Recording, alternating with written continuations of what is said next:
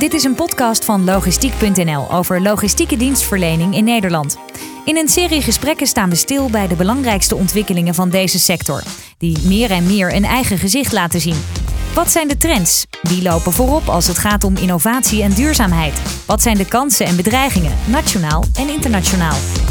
Jaarlijks stelt Logistiek.nl een uitgebreid overzicht samen van de top 100 bedrijven in deze sector en analyseert de belangrijkste ontwikkelingen.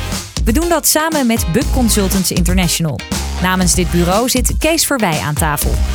Met de gasten van vandaag praten we over onderscheidend vermogen, over consolidatie en over de mogelijkheden die blockchain zou kunnen bieden. Het gesprek staat onder leiding van Heeres Stad, hoofdredacteur Logistiek.nl. En vandaag doen we dat met Rudy Klaasens, managing director van Caros, recent overgenomen door Nunner Logistics. Martijn Thijssen van Port of Rotterdam, verantwoordelijk voor digitale strategie en business development en nou betrokken bij een blockchain-initiatief in de haven. En Kees Verweij, partner van Buck Consultants International. Samen stellen we jaarlijks de top 100 logistieke dienstverlening op. En deze lijst, de analyses en de reacties kunt u terugvinden op onze website www.logistiek.nl. Fijn dat jullie er zijn. Straks gaan we het uitgebreid hebben over blockchain en de kansen die daar liggen. Maar eerst wil ik jullie even meenemen naar een wat breder perspectief, zeg maar control towers en 4PL. Eigenlijk naar ketensamenwerking, maar dan ketensamenwerking op basis van datadelen en regievoering. Misschien even een kort rondje hier aan tafel met de volgende stelling. We staan nog maar aan het begin van wat er mogelijk is. We kunnen met ketensamenwerking nog heel veel efficiëntiewinst boeken in logistieke ketens. Waar of niet waar? Ik vraag het eerst aan Rudy Klaasens. Jij hebt 10 jaar lang actief gewerkt aan dit thema. Wat is jouw visie?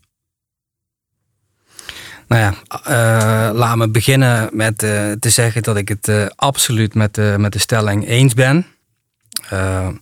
Ik denk dat er nog enorm veel efficiëntie te behalen is. Feit is echter wel dat hier al, nou je zegt terecht 10 jaar, het is zelfs iets langer, dat er al ontzettend lang heel veel over gesproken wordt. Maar tegelijkertijd in de praktijk ook erg weinig echte initiatieven succesvol zijn. In de sector valt inderdaad efficiëntiewinst en duurzaamheidswinst te boeken. Maar ik wil toch even kijken naar het halfvolle glas. Ik denk dat er al de laatste jaren versnelling op dit gebied gebeurt. Als je kijkt naar de hoeveelheid lege voertuigen en vrachtwagens op de weg, dan wordt geschat dat in totaal zo'n 50% van de lading die vervoerd wordt of de ruimte die vervoerd wordt leeg is. Maar dat percentage gaat wel heel langzaam elk jaar omhoog. En ik zie wel steeds met bundelingsinitiatieven, ook door bijvoorbeeld de zijderoute, door ook in de stadsdistributie, waarin partijen meer met elkaar samenwerken om proberen het logistieke systeem efficiënter en duurzamer te maken. En is technologie dan nog belangrijk, Martijn? Technologie is volgens mij altijd een enabler.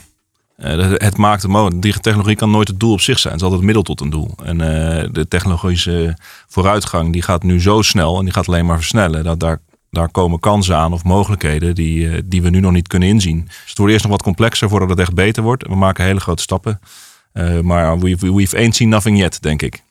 Waar je vooruit moet kijken, denk ik, is dat je technologie gaat gebruiken zo van oplossing zoekt een probleem. Dus je moet wel eerst gaan kijken in je ketensamenwerking, waar is nou behoefte aan? Dat uitvogelen met je partners en dan hebben we daar een technologie voor die ons kan helpen. Ja, maar ketensamenwerking is ook geen doel op zich natuurlijk. Nee, daar ben ik ook helemaal eens. Dus het is wat dat betreft ook weer en. Maar ik denk wel dat we, dat is het onderwerp van het gesprek ook, dat we er wel uit zijn. En dat was de beginstelling, dat er nog heel wat te winnen is. Dus in de ketensamenwerking en in de digitale ontwikkelingen. Dus die twee zul je altijd samen moeten pakken. Maar je kan moeilijk één technologie pakken. Bijvoorbeeld blockchain, komen we straks over te spreken. En zeggen, dit is het ei van Columbus, dit gaat de wereld oplossen. Je kan ook zeggen, wat willen we nou bereiken in die keten? Welke technologie past erbij? De ene club zal het een doen, de ander zal het ander doen. Als je dat bij elkaar brengt, dan kom je ergens. Kees? Nou, ik ben wel geïnteresseerd in je verhaal, Rudy. Je bent tot 10 jaar bezig, ruim 10 jaar in de 4PL dienstverlening. En ik ben wel benieuwd naar je succesverhalen, omdat je daarbij ook kan horen hoe ketensamenwerking en technologie met elkaar samenwerken. Kan je er wat over vertellen? Nou ja, waar ik wat over kan vertellen is dat wij zeg maar als control tower, als 4PL'er met name op dit moment actief zijn in het zeg maar beheersen van de logistieke portefeuilles van onze klanten, hè, de verladers. En helaas is het zo dat als je kijkt naar de initiatieven op horizontale samenwerking, op bundeling, dat daarin eigenlijk nog, ja, laat ik maar gewoon zeggen, geen initiatieven echt van de grond af zijn gekomen. He, dus ik kan best wel wat vertellen over het optimaliseren van een supply chain, van een verlader op zich. Echter, als je het echt hebt over horizontale samenwerking, ja, dan moet ik helaas concluderen dat daar nog heel weinig van de grond afgekomen is. De scope die is vaak te breed. En om dan ook daadwerkelijk het draagvlak te krijgen in de organisatie, ja, dat gaat heel vaak mis. Kijk, wij kunnen natuurlijk aangeven als control tower wat belangrijk is om een bepaald project van de grond af te krijgen. Maar als het vervolgens aan de verladerszijde vanwege compliance redenen of allerlei juridische restricties en dergelijke niet mogelijk is, ja, dan houdt dat voor mij ook op, snap je? Maar heb je voldoende duidelijk kunnen maken waar de winst ligt voor de verladers? In bepaalde cases zijn er echt wel forse resultaten opgeleverd. Alleen, nogmaals, papier is geduldig. Hè? En wat je gewoon in de praktijk gewoon heel erg merkt, is dat het vervolgens dan toch weer vastloopt op allerlei, vaak ook juridische componenten. Welk deel van de data mag je daadwerkelijk sharen? Nou, vaak is dat maar beperkt. En daardoor zie je gewoon dat elke keer weer er toch zand in die machine loopt. Rudy noemt een aantal aspecten waardoor ketensamenwerking toch best wel lastig is. Zijn dat ook zaken die jij herkent? Ja, heel erg. En dat is, het wat hier voor mij tussendoor klinkt, is eigenlijk vertrouwen. Heb je met elkaar het vertrouwen dat je met elkaar de taart groter wil maken dan alleen maar je eigen taartpuntje wil laten groeien of verdedigen, als ik het negatief benader. Maar laten we hier de positieve noot houden. Dus het begint bij vertrouwen. En ik ben ook heel erg met Rudy eens dat je het klein moet maken. En dat je hele simpele use cases eigenlijk moet hebben waarmee je de waarde aantoont. En dat de waarde voor zich moet laten spreken, dat iedereen de meerwaarde ziet en er dan achter gaat staan. Maar als je het klein houdt, dan denk ik dat verladers het nut er niet zo snel van inzien. Ja, maar je zult op de een of andere manier toch een succescase ofwel pilot moeten kunnen laten zien. Om vervolgens meer draagvlak te gaan krijgen binnen meerdere verladers. En laat dat dan maar klein zijn. Je kan beter soms klein en de samenwerking goed gestand houden dan dat je te veel uitbreidt en het uiteindelijk te complex wordt. U luistert naar een podcast over logistieke dienstverlening in Nederland. In het verleden hoorde je wel vaak dat traditionele logistiek dienstverleners een beetje hebben liggen pitten in de ontwikkeling van hun dienstverlening, stil zijn blijven staan en zijn ingehaald inmiddels door andere partijen. Dan noem ik maar Uber Freight, Flexport, Q-Cargo, Shippo. Wat is daarvan waar? Nou, ik weet niet of ze hebben niks hebben zitten doen. Ik kom hier oorspronkelijk bij TNT Express vandaan. We deden echt wel wat. Ik denk dat de partijen die je nu noemt, die hebben een fundamenteel ander businessmodel en een benadering van de markt. Maar dat is wel iets wat zij hebben laten liggen. De traditionele partijen. Zou je dat zo kunnen zeggen? Ja, dat kan je zo zeggen. Maar goed, dat kan je absoluut zo zeggen. Want er zijn nieuwe partijen in die business gekomen. Maar dat is goed hetzelfde als dat ik nu, als ik sluit, ik kan heel goed koken en ik ga een restaurant beginnen. Dan heeft dan de restaurateur iets laten zeggen. Of ben ik gewoon gaan doen waar ik een kans zag.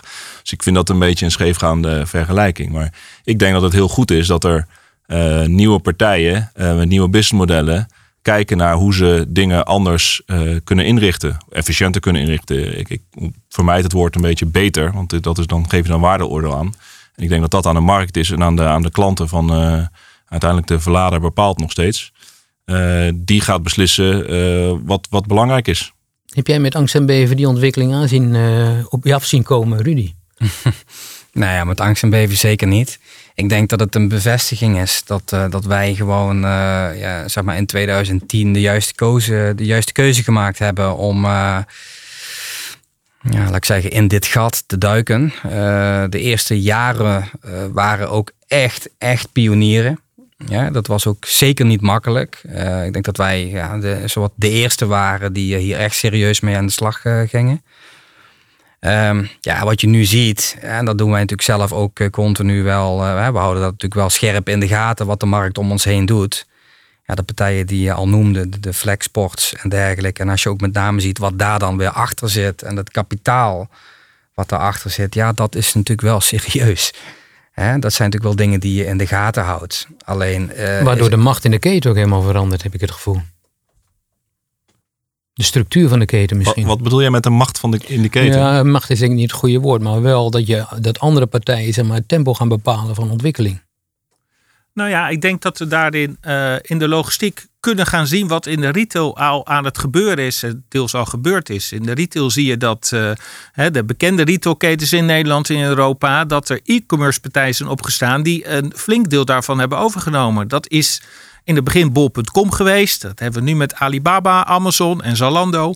En dan zie je dat ketens of partijen die zich heel snel ontwikkelen, heel snel ook een deel van de markt tot zich kunnen nemen. Dat zouden we ook kunnen gaan krijgen in de logistiek. Hè? Want de platforms die je noemt, zoals Uber en Flexport, die staan nog maar helemaal aan het begin. En de vraag is of dat ook zo snel gaat in logistiek als in retail. Nou, de ervaring van retail leert ons dat we dat niet moeten onderschatten. Ik ben het daar niet helemaal mee eens. Ik denk dat dat is ook wel gebleken uit met name ook de intensieve periode voorafgaand aan de deal die wij met Nunner hebben gemaakt.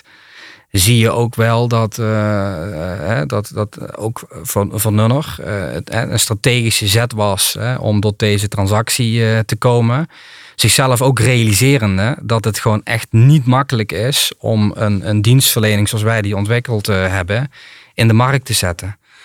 Kijk, Caros heeft zich ontwikkeld tot een ontzettend mooie niche-speler. Niche heeft heel veel voordelen, heeft ook nadelen.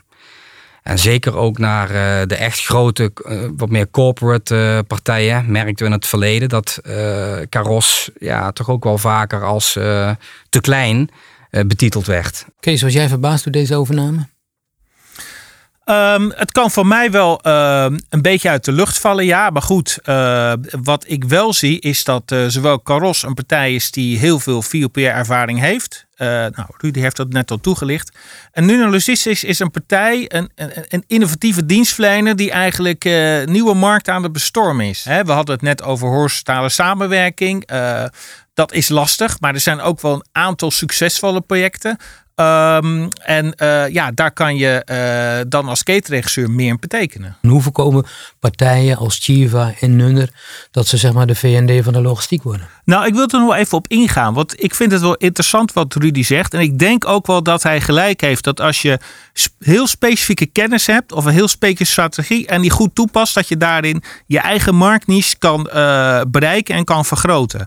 En als we even weer die analogie maken met de retailwereld. Een partij Zara heeft natuurlijk ook met een hele eigen strategie ervoor gezorgd dat ze een van de grootste fashion concerns op de wereld zijn geworden. En ja, ook in de logistiek kunnen partijen die in de logistiek aanwezig zijn, die een hele aparte strategie hebben gevormd waarmee ze onderscheidend blijven en continu zichzelf vernieuwen, het op die manier doen. Hetzelfde geldt voor als je een forwarder bent die heel goed is in een wat breder segment, maar juist die digitale kans omarmt, wat ik van Rudy begrijp, dan denk ik dat je in ieder geval goed over de toekomst nadenkt. Het enige wat je niet moet doen, is doen alsof de wereld niet verandert en stil gaan zitten en je kop in stand duwen. Want dan krijg je het wel echt lastig. Toch nog even terug dan naar die start-ups. In welk opzicht worden verlaten? Een miljard ophalen is geen start-up meer volgens mij. Maar, nee. Maar je weet de partij die we net benoemden. Ja. In welk opzicht worden verlaten hier beter van?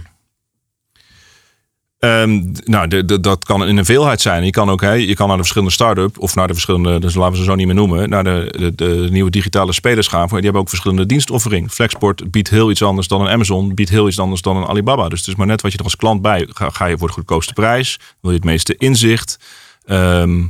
Heb je de beste klantenbinding? U luistert naar een podcast over logistieke dienstverlening in Nederland. We gaan naar het tweede deel van deze podcast. We gaan het dan hebben over blockchain. Aan tafel nog steeds Rudy Klaasens, managing director van Caros. Martijn Thijssen van Port of Rotterdam. En Kees Wij, partner Buck Consultants International. Blockchain, Martijn. Leg nog even uit. Jullie zijn betrokken bij een blockchain project. Wat is daar precies gebeurd? We doen er meerdere. Laat ik dat vooropstellen. En ik denk degene die het meest het nieuws heeft gehaald tot nu toe is de samenwerking die we hebben met Samsung SDS en ABN AMRO Bank. Waarbij we eigenlijk hebben gekeken waarbij we het concept van een wereldstekker eigenlijk zijn gaan uitbedenken. Want je hebt verschillende databases. En die hebben allemaal data die een ander nodig heeft om een container van A naar B te schepen, het bijbewerken, papierwerk te doen en de financiering erop te doen. Dus je hoort al in mijn verhaal een fysieke stroom, een papieren stroom en een financiële stroom. Nou, als je zo'n wereldstekker hebt, je stopt daar je data in en aan de andere kant krijgt degene die die data nodig heeft eruit en dan kan die daar zijn handelingen op doen. Nou, blockchain, doordat het gedistribueerd is, stelt je in staat om gevalideerde data door te geven. Dat biedt ontzettende mogelijkheden. Hè? Dus op die manier hebben wij, wat we eigenlijk gedaan hebben is in een proof of concept aangetoond dat het mogelijk is. Dus we hebben blockchain databases aan elkaar gekoppeld, interoperabel gemaakt, waardoor gevalideerde data kon worden gedeeld. Op basis daarvan kan je constant zien waar je container is. Je kan alle papieren documenten die er nu bij staan, die kan je elektronisch met elkaar uitwisselen. En als je dat hebt, en even hypothetisch doordenken, je kan zelfs ownership transfer doen, dan kan een bank de IBL, de collateral, kan die gebruiken voor de trade financing. Dus je kan instant financieren. Dus we hebben eigenlijk aangetoond dat de techniek dit mogelijk maakt. Deze zomer was er een eerste pilot met Samsung. Ja. Een container uit Korea. Ja. Succesvol verlopen. Bewijst dat definitief dat het blockchain van toegevoegde waarde kan zijn in supply chains? Ja, wat mij betreft wel. Maar wat mij betreft was het dat al. We zijn wat dat betreft echt way beyond the hype, denk ik. De technologie is er. En we hebben aangetoond dat het kan. We zijn nu met meerdere partijen ook bezig met retourstromen. Dus vanuit Nederland terug naar Korea. We zijn andere geografieën aan het aansluiten. Puur echt om het aantal transacties te vergroten. Waardoor we een robuust systeem kunnen maken. Wat schaalbaar is. Kees, ben je al een believer? Ja, ik ben eigenlijk wel een believer. Ik merk gewoon dat als je exporteert vanuit China naar Europa en je verwerkt het hier in distributie, dat gaat naar een klant, dan moet je wel 200 verschillende formulieren met data uitwisselen. En er zijn er meer dan 20 partijen kunnen bij betrokken zijn. En het wordt eigenlijk steeds complexer. Hè? We hebben zeevaart, maar we krijgen nu ook dat spoorvervoer erbij komt. Luchtvracht. Luchtvracht komt erbij. Je wil als verlader kunnen kiezen. Soms kies je voor de zee. Soms kies je voor het spoor als er wat sneller moet. Soms kies je voor de luchtvracht als er spareport zijn en ze supersnel moeten. Dus je wil kunnen switchen. Nou, als er dan een systeem is waar je op kan vertrouwen en waar je gewoon je data ter beschikbaar stelt aan de personen waarvoor je zegt, die mogen de data zien. En dan is die data bij die partijen beschikbaar. En dan mogelijke vertragingen daarin kan je dan ondervangen. Of in ieder geval dat de data juist en compleet is. En daar kan je volgens mij wel veel voordeel bij halen, ja. Het is natuurlijk wel zo, op de lange termijn. Je hebt ook het verhaal van cyberterrorisme enzovoorts. Ik vraag me af of het systeem daartoe bestand is en hoe dat dan gaat. Daar komen we nog op terug. Rudy, gaan jullie blockchain toepassen in jullie dienstverlening? Nou ja, het is natuurlijk iets wat we op de voet volgen. Tot voor kort was ik daar vrij sceptisch over. Als ik naar mijn eigen winkel kijk. Bij ons valt of staat natuurlijk ook alles met data. En het ontvangen van data. Nou, de kwaliteit van data. Nou, dat is een dingetje.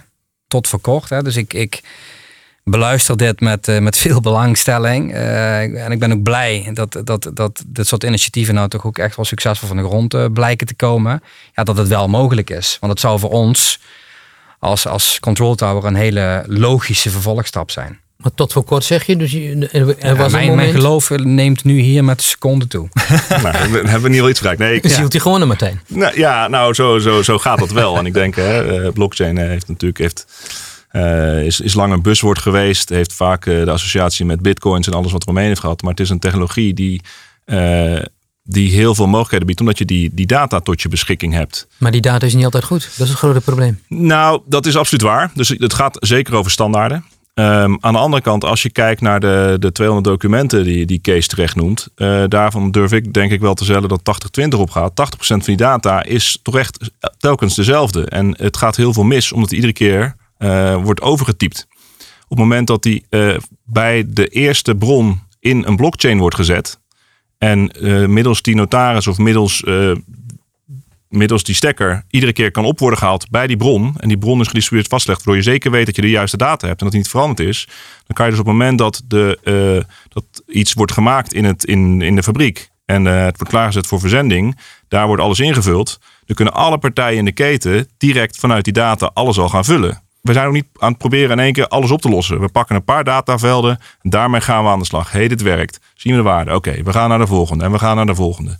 Als we in één keer proberen alle 200 documenten te tackelen met alle, 28 spelers die in die keten betrokken zijn, ja, dan eindigen we met heel veel praten, waarschijnlijk sterft het in schoonheid. En door het nu met kleine partijen op te bouwen en uit te werken, zien we dat het succesvol is. Als je dit wil doen op blockchain basis, hoe gaat dan zorgen dat het erkend wordt?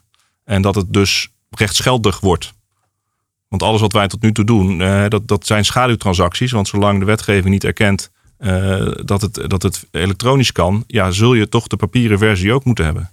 Blockchain is niet iets wat vanzelf weer overwaait, Kees. Nee, ik denk het niet. En ik denk dat we als Nederland hierin ook kunnen trachten om een voortrekkersrol te vervullen. Moeten we wel opschieten, Kees? Nou ja, jij gaf al aan van dat de Nederlandse overheid daarin ook een rol speelt. En we zien bijvoorbeeld met Brexit dat de douane en de andere partijen proberen om zich zo goed mogelijk voor te bereiden op een onbekende wereld. En ik denk ook dat het voor blockchain geldt. Dat bijvoorbeeld de Nederlandse douane, maar ook inspectiediensten zoals de NVWA, moeten kijken hoe ze hier zo snel mogelijk op kunnen aansluiten. En ze ook die data kunnen verwerken en hun activiteiten zo kunnen inrichten dat het efficiënt gaat. Ze moeten natuurlijk een wettelijke taak uitvoeren. Maar met die data kan het sneller en efficiënter. En daar kan je als haven van Rotterdam uiteindelijk een concurrentievoordeel mee halen ten opzichte van concurrerende havens zoals bijvoorbeeld Antwerpen en Hamburg. Ik maakte net de opmerking, dan moeten we wel snel zijn. Maar als je ziet wat er met name in Azië, in Aziatische landen gebeurt op dit gebied. En hoe ze daar overheid het eigenlijk drijft. En niet vanuit publiek of privaat of semi-private kant wordt getrokken. Dat is wel een verschil. En als we mee willen blijven doen in de wereld, dan zullen we hier ook echt dit snel onder de knie moeten krijgen. Maar goed, wat ik zeg, we zijn daarover in gesprek. Dus ik heb er alle vertrouwen in. En we staan bekend om onze handelsgeest en overheid. Dus ik ben ervan overtuigd dat het goed komt. Maar we moeten daar wel scherp op zijn. Praten is belangrijk. En natuurlijk, we moeten vooral met elkaar in gesprek blijven over de mogelijkheden die we met z'n allen zien. Want die zijn er. En die zijn er ook steeds meer. Maar ik zou ook vooral iedereen willen aanmoedigen om ook gewoon te gaan doen. Het gaat erom dat je open staat voor elkaar en voor nieuwe ideeën. En dan is er wel een technologie die het mogelijk maakt om die samenwerking te doen. En ik denk dat een hele belangrijke is. Het is heel complex, want je moet je dagelijkse business op dit moment goed runnen. En vervolgens moet je ook nog nadenken over wat er allemaal mogelijk is. En dat is een spagaat. Maar daar moeten we wel elkaar in gaan vinden. En dat is wel een rol die het havenbedrijf actief wil nemen voor de BV Nederland. Dus bij deze de uitnodiging. Kees? Ja, ik ben het wel eens met de oproep dat je het gewoon moet doen. Hè. Als we kijken naar de top 100 van logistieke dienstverleners, dan is de top 10 van dienstverleners zijn grotere partijen die ook de body hebben om dit soort marktkansen te pakken. Maar juist in die groep van dienstverleners eronder moet je ook je strategie bepalen en op dit gebied je kansen proberen te pakken. Dus ja, ik denk dat je moet kijken van waar wil ik me in onderscheiden en daar niet schromen om gewoon actie op te pakken en in een kleine groep, want dat is wel de les die ook Rudy ons vandaag meegegeven heeft. In een kleine groep beginnen. Probeer het in de hand te houden. En als dat natuurlijk succes is, kan je dat verder uitbouwen. En dat is iets wat logistieke diensten zeker in de komende 24 maanden als keuze krijgen. Dank jullie wel voor jullie bijdrage aan deze podcast. Kees Verweij van Buck Consultants International. Martijn Thijssen van Port of Rotterdam. En Rudy Klaasens van Caros. Dank jullie. Dank u wel voor het beluisteren van deze podcast. Op logistiek.nl vindt u een actueel overzicht van logistieke dienstverleners en ook meer nieuws en achtergronden over deze bijzondere sector. Graag tot een volgende keer.